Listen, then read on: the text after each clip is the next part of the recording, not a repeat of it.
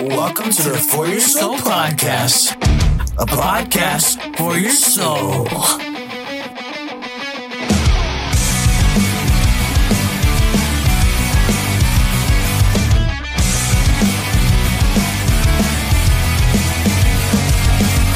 Welcome to For Your Soul podcast. I am your host, Milton Quintanilla, and thank you for joining me on today's episode. And if you haven't checked out my previous episode, I encourage you to do so. I recently interviewed a Christian couple where they shared their testimony of their relationship and how God has grown them uh, as not just simply as individuals, but as a couple. Uh, it's pretty edifying stuff, so I encourage you to, to check that out. And in today's episode, we're going to touch on the topic of apologetics. All right, so some of you may have heard apologetics uh, by face value, like myself, but perhaps you may not know what apologetics is in detail. Don't worry, I'm going to give that to you right now. So, in today's episode, I'm going to be giving you a definition of apologetics. Uh, what's the main, what's the go-to text for apologetics that is found in the Bible, and three different views on apologetics, and of course some tips on how to do it on your own. Okay, so let's begin. So, what is apologetics? Apologetics, defined simply, is making a defense for the faith, or in the Greek word, apologia. And this is not to be confused with the word apology because we are not apologizing for apologizing for what we are saying, but rather we are addressing our faith to to either those who are skeptical or against it. So in other words, if somebody come for for us as Christians, right? Somebody comes to you and they show doubt or or or even opposition to Christianity, that is where we as believers have to make a case for why we believe what we believe. Hence apologetics. Now, the most common text used for apologetics is found in First Peter chapter 3 verse 15 which says but in your hearts honor Christ the Lord as holy, always being prepared to make a defense for to anyone who asks you for a reason for the hope that is within you, yet do it with gentleness and respect. Okay, so that's the go-to text for apologetics because here we have the the part of the verse here where it says that we we we, we must always be prepared to make a defense to, for, to anyone who asks you for to, for the reason for the hope that is within you. And that's very important because as Christians we are to we are to contend for the faith. We are to make a uh, uh, we are to defend why we, believe what we believe. You know, and what this doesn't mean that Christians need to be an expert uh, on apologetics, even though I even though I think it's a it's an excellent field for one to learn and to get into. However, at the s- same time, you don't have to be a know-it-all in this field. You just have to understand what the essentials of the faith, the faiths, what you you just have to understand what the essentials of the faith are, especially the gospel, and just be prepared for whenever the occasion arises, whether it's your your your your coworkers, your friends, even your family members, which I know for a lot of people, they are usually the only ones who are professing Christians in their families, and families maybe they're they're of a different religion, or maybe they don't they don't want anything to to do with religion at all, and and and therefore they end up facing a lot of hostility, and it, it can be tough. It can definitely be tough. That's why apologetics is so essential because it allows for Christians to cultivate dialogue with with, with the unbelievers, with the skeptics, with, with or with the atheists who say that God doesn't he there's no there, there's no case for for the existence of, of God, and and so therefore it's definitely important to learn for apologetics. Um, I think of all think of also the verse in Jude, in verse three, where it says that we are to contend for the faith that was once delivered to all the saints. So that's very important because the message we are conveying to the world is not a message that we created on our own. It is God's message. It is divinely inspired. It is a message that has been spread throughout centuries and generations, despite opposition, despite attempts to shut down the preaching of the gospel, but yet the gospel still stands because God is still sovereign, He's still in control, and His word, His gospel, the gospel of His Son, Jesus Christ, will continue to be preached, and His word will continue to be preached as well. And that is why, for us as Christians, we must make us we must make a defense for our faith because we are not doing this for ourselves. We're doing this for God. Therefore, it is important to understand the necessity of apologetics. And another reason why apologetics is essential is because the church is not equipped in apologetics. According to a survey, nearly 32% of teenagers said that they left the church because of doubts and questions. Now, this study was initially found in the book Soul Searching the Religious Lives and Spiritual Lives of American Teenagers by Christian Smith and Melinda, Melinda Lundquist. And for those of you may not be familiar with the title, I covered it in a previous episode on moral therapeutic de- deism, which is basically a false form of Christianity that is more self centered than God centered. And this is actually where the study was from. And um, and let me go going back to the, the study. Basically, it says that yeah, thirty two percent of teens they left the church because of doubts and questions. And according to the the the authors of the book, the teens told them uh, that it didn't make sense to me anymore regarding the the church. Some stuff is too far fetched me to is some stuff is too far fetched for me to believe, and I think scientifically and there is no real proof in terms of like the existence of, of God. And in a similar study done by by by Barna, uh, titled "You Lost Me: Why Young Christians Are Leaving Church and Rethinking Faith," David Kinnaman reports that 36% of young adults felt like they could not ask life's most pressing que- questions in church. Even though the Bible clearly shows how life began, what is life, wh- who are we, where we come from, but here people are like, yeah, the the church cannot answer this these questions. Uh, as a result, twenty three percent had significant intellectual doubt about Christian teachings.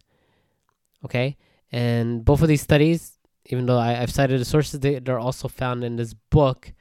Uh, it's really good. It's titled Finding Truth by Nancy Pearcey, which is also where these studies are cited and basically just shows how how how unequipped churches are. And sadly, it's no surprise because uh, as you've heard me many times on this podcast, many churches today lack discernment. Many churches today have compromised biblical truth for a false message. So of course the church is not going to be equipped because they don't really they don't have a a a a, a good a message to begin with, meaning a sound message to begin with. They just they just cater to the congregation every week, tell them what you know. They they appeal to their needs every week, tell them what they want to hear, and that's it. But when it comes to like pressing issues such as life, such as suffering, why is there so much sin in the world, sin and suffering in the world? How can I know who I am in life? Ultimately, why were we created? Some churches today they're they're just not equipped to answer these type of questions, or even just the fact that the world is in chaos right chaos mode right now. Uh, a lot of churches are ill-equipped to answer these questions or even just function through them, and and sadly, yeah, it just boils down to just a lack of of being equ- equipped in the Word. So that's definitely an important. That is that is why it's important to to understand apologetics because when we un- understand apologetics, we're able to address all of these challenges head on because we are, first and foremost, we're rooted in, in the Word of God, which helps us understand this world and ourselves as, as sinful creatures in need of Christ. Okay? Uh, apologetics also when I think when it comes to apologetics, here's another thing to think about. Apologetics is tied into evangelism. Okay? Because as you know, when we evangelize, we are proclaiming the good news, the gospel, as stated in the Great Commission, found in Matthew 28, as our public witness to Christ. Now, when it comes to apologetics, it is more, it is not really as much as preaching, but it's really more of like discussion based. You know, I'm just me sitting down with the other person, uh, where I basically share why I believe what I believe. So, in a sense, it's witnessing, even though it's not essentially preaching the gospel, but at the same time, you can use apologetics as a way to present the gospel to the other person. Therefore, therefore apologetics it is linked with evangelism. You can you can definitely do them both okay? And ultimately apologetics is something that should be done not for the sake of winning an argument right? I think sometimes learning with apologetics and learning with you know ways on on how to debate somebody who's of a different religion or or lack thereof can can can make somebody get caught up in, in apologetics to the point where you realize you just get you just get into apologetics for the sake of trying to win an argument when in reality it's not about winning an argument but, but rather witnessing to them letting them know what the truth is letting them know who christ is. And that doesn't mean that they'll accept it because hey sometimes that's how it is sometimes where people even though you witness to them they'll they'll they'll they'll try to debunk you or they'll they'll, they'll oppose you right? That include that even includes cursing you out saying okay if you I don't want, want nothing to do with, with god. Don't talk to me about this like again. But at the same time we are planting a seed in them. We are planting the seed that is the word of god that is the gospel in which god can ultimately use that opportunity to to awaken them. And maybe not may it may not be in that immediate moment, but maybe later on God God will open their eyes. And and definitely and that should definitely be our prayer every time we've come to to witness to somebody to share them about Christ is that you know, even if they don't listen right now, we pray that God will open their eyes later, you know, and and and that and that's done in God's timing. All we all we can do is be faithful stewards. You know what I'm saying? So when it comes to apologetics, do it with a, with the intention of presenting Christ to them as opposed to winning an argument. Okay? It is about honoring God, it is about giving him glory. It is not about bringing attention to ourselves, making it seem like, oh, make trying to bring our attention to ourselves and how smart we are, how knowledgeable we are because we know some theological terms and we're able to debate people. No, no, no, no. It's about the glory of God and making his message, the gospel, known to a lost world. Amen? All right, so moving forward, I'm going to present to you three types of apologetics that are commonly used in this field. Uh, number one is classical apologetics. Number two, it is evidential apologetics. And number three, presuppositional apologetics. Okay, so let me break them down for you. So, number one, classical apologetics, also known as traditional apologetics, tries to use rational thought as the primary source of making a logical case for God's existence. So, in this case, there are different types of arguments used that are built up for God's existence, such as ontological, theological, moral, and cosmolo- cosmological arguments. It, if there is any type of evidence used, it is done in light of God's argument, not beyond it, as opposed to evidential apologetics, which I will define in a moment. In short, when it comes to classical apologetics, it is a logical argument that is essential in building one's case for God and his existence. Okay? That's classical apologetics. All right, number two, evidential apologetics, which basically tries to prove the existence of God using tangible evidence. And that type of evidence can range from archaeology, historical documents, Bible prophecies that have been fulfilled, as well as those to come, and and of course a, a very tangible case for, for for for God's existence is miracles, right? Whether it's your testimony of salvation, any any type of healing, a lot of people will use their testimony as a way to to to to make the case for God to to the unbeliever. Okay? Now, according to the Baker Encyclopedia of Christian Apologetics, this is what uh, this book says about a difference between classical and evidential apologetics. And I quote the difference between the classical apol- apologists and the evidentialists on the use of historical evidences is that the classical see the need to first establish that this is a theistic universe. The basic argument of the classical apologist is that it makes no sense to speak about the resurrection as an act of God uh, unless as a logical prerequisite. It first it is first established that there is a God who can act. So so going back, so go, so based on this quote, it, it it talks about the resurrection here. If you noticed, I just noticed it talks about the resurrection and evidentialists or evidential apologetics use also the resurrection as a case for for God, which is which is true because uh, resurrection is definitely a big component of our faith. But classical apologists are like, no, no, you don't want to start with the evidence. You want to start with a, a logical case. You gotta let that build up first. Then you then the evidence comes after. Whereas evidential apologetics are like, no, no, we start with the, with the evidence first. Show them something tangible, and then people will believe, as opposed to just simply just trying to talk them into the building. All right, uh, and then the third one, the third point, pre presuppositional apologetics, which basically is the position that holds that the Bible is the only source in which we can make sense of the world. Uh, in other words, the biblical worldview is objective to understand reality. So any other type of worldview that is apart from the Bible cannot make sense, therefore it cannot define reality. Only the Bible can do that. If anything, those other worldviews are dismantled as irrational and, sub- and subjective because only the biblical worldview in is subjective. Okay? Uh, and furthermore, as soon as you, when it comes to presuppositional apologetics, as soon as you find a world, uh, flaw in the other worldview, you can prove that a biblical worldview is foundational to all of life. In other words, you cannot make sense of the world without a biblical worldview. So, in, in other words, when it comes to presupp, in short, when it comes to presuppositional apologetics, the Bible is the standard in which you define everything else. Otherwise, every life doesn't make sense. That's it. You start with the word, you end with the word nothing more, nothing less. And personally, uh, I feel like you know when I was doing this podcast episode, I was learning. This is this is a whole learning process for me as well. Uh, I really didn't know much about apologetics apart from the basic definition. I didn't really understand the views of the types of apologetics, and after after doing this episode, I recognize I like.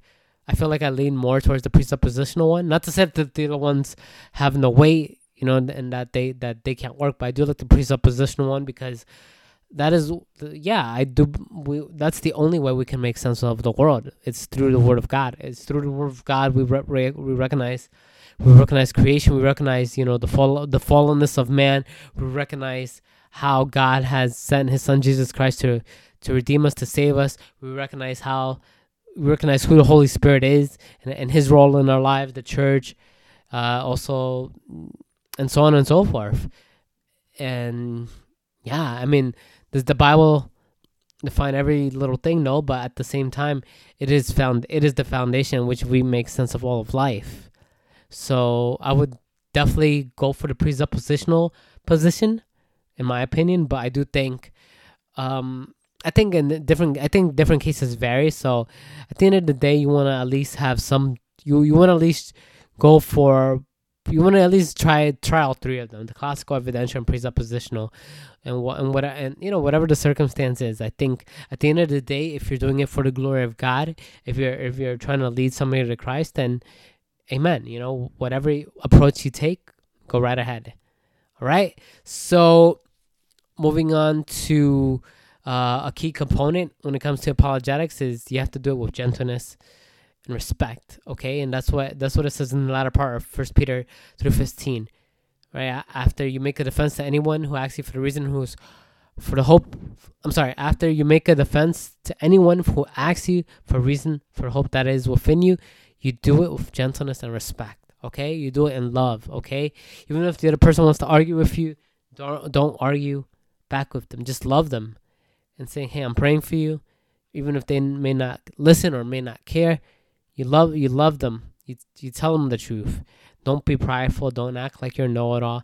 There's a real sense of humility when it comes to this, and and you know, and same thing goes with the church too. Because I feel like when it comes to apologetics, I feel like nowadays it's twofold. Not just simply in witnessing to the unbeliever, but even like trying to make the case of God known to the believer. Because I feel like a a lot of Christians today at least professing Christians, right? Because there are a lot of Christians name only.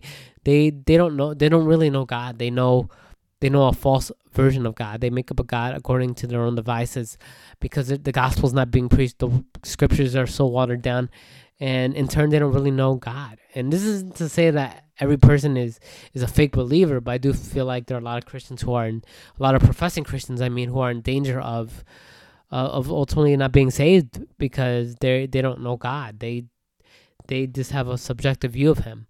And when it comes to apologetics, you want to be able to to witness to them in the sense of presenting what true sound doctrine is, what the gospel really entails, what it means to follow Christ.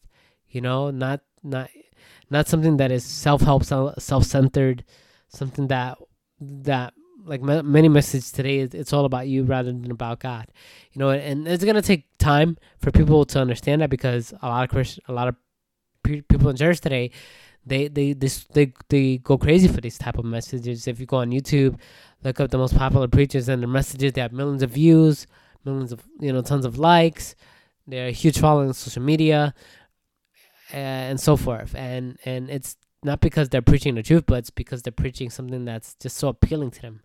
Even though at the end of the day, it's not the gospel, it's not biblical truth, and ultimately it doesn't save. So I do think it's very important to be able to talk to these people as well, but to do it with gentleness and respect because not a lot of people are gonna understand. This is the this is the view that they've come to realize, and therefore a lot of so uh, therefore and therefore anything in opposition to that worldview or to that supposed Christian worldview is false, such as like the prosperity gospel, which is is false, and that's a very common common view. Uh, a very common teaching in the church today that tells you guy that you can be healthy and wealthy, you can live your best life now, you, you're your own little guy, can speak into existence, etc., etc. And a lot of people buy into these messages, and yeah, so as soon as you tell them, yeah, the Bible doesn't teach that, people get mad. Trust me, I know people have gotten mad at me in the past, and I'm sure some people have gotten mad at you in the past as well, whether it's people in the prosperity gospel or some other false movement in the church today, because they're not used to hearing the Bible preached in accordance to the Bible itself, but rather it's preaching in accordance to what people have to say about it, which is based on on their feelings and opinions. Okay, so that's very important to know. And um, yeah, at the end of the day, when it comes to apologetics, like I said earlier, you don't have to be an expert in this field, but it's definitely something important to get into. And the best way to do so is grow in the Word. Really, I mean, when you grow in the Word, that is where you have the foundation. Kind of like what I just said with presuppositional apologetics, you have the foundation. You you have you, you that is your way to understand life. That is your that is your worldview. That is where your worldview is, established through the Word of God, and and and that's all. And that's what we need. I mean, it. Uh, secondly, I would say try to learn about the other worldview that you're you're you're you're challenging. Whether it's like atheism, whether it's Islam, whether it's Buddhism, the occult, etc. I think there is a, a sense in which it's good to understand what these what these worldviews entails. But when you understand the word of God first, then you're able to debunk them. You know, it's kind of like with with money, right? When you understand what a real dollar bill is like, you can distinguish that from the counterfeit. Okay, same thing with the word. When you understand true doctrine, when you understand the word of God, you're able to distinguish that from false doctrines and so forth. So start with the word of God. All right, it's very important to know. Okay, so I hope this episode was helpful. Listen, I'm no expert in apologetics. I definitely encourage you to to find different sources on apologetics. But moreover, I hope that this was this was a nice place to start. That concludes today's episode. I hope you were encouraged. Thank you for listening to the First Podcast.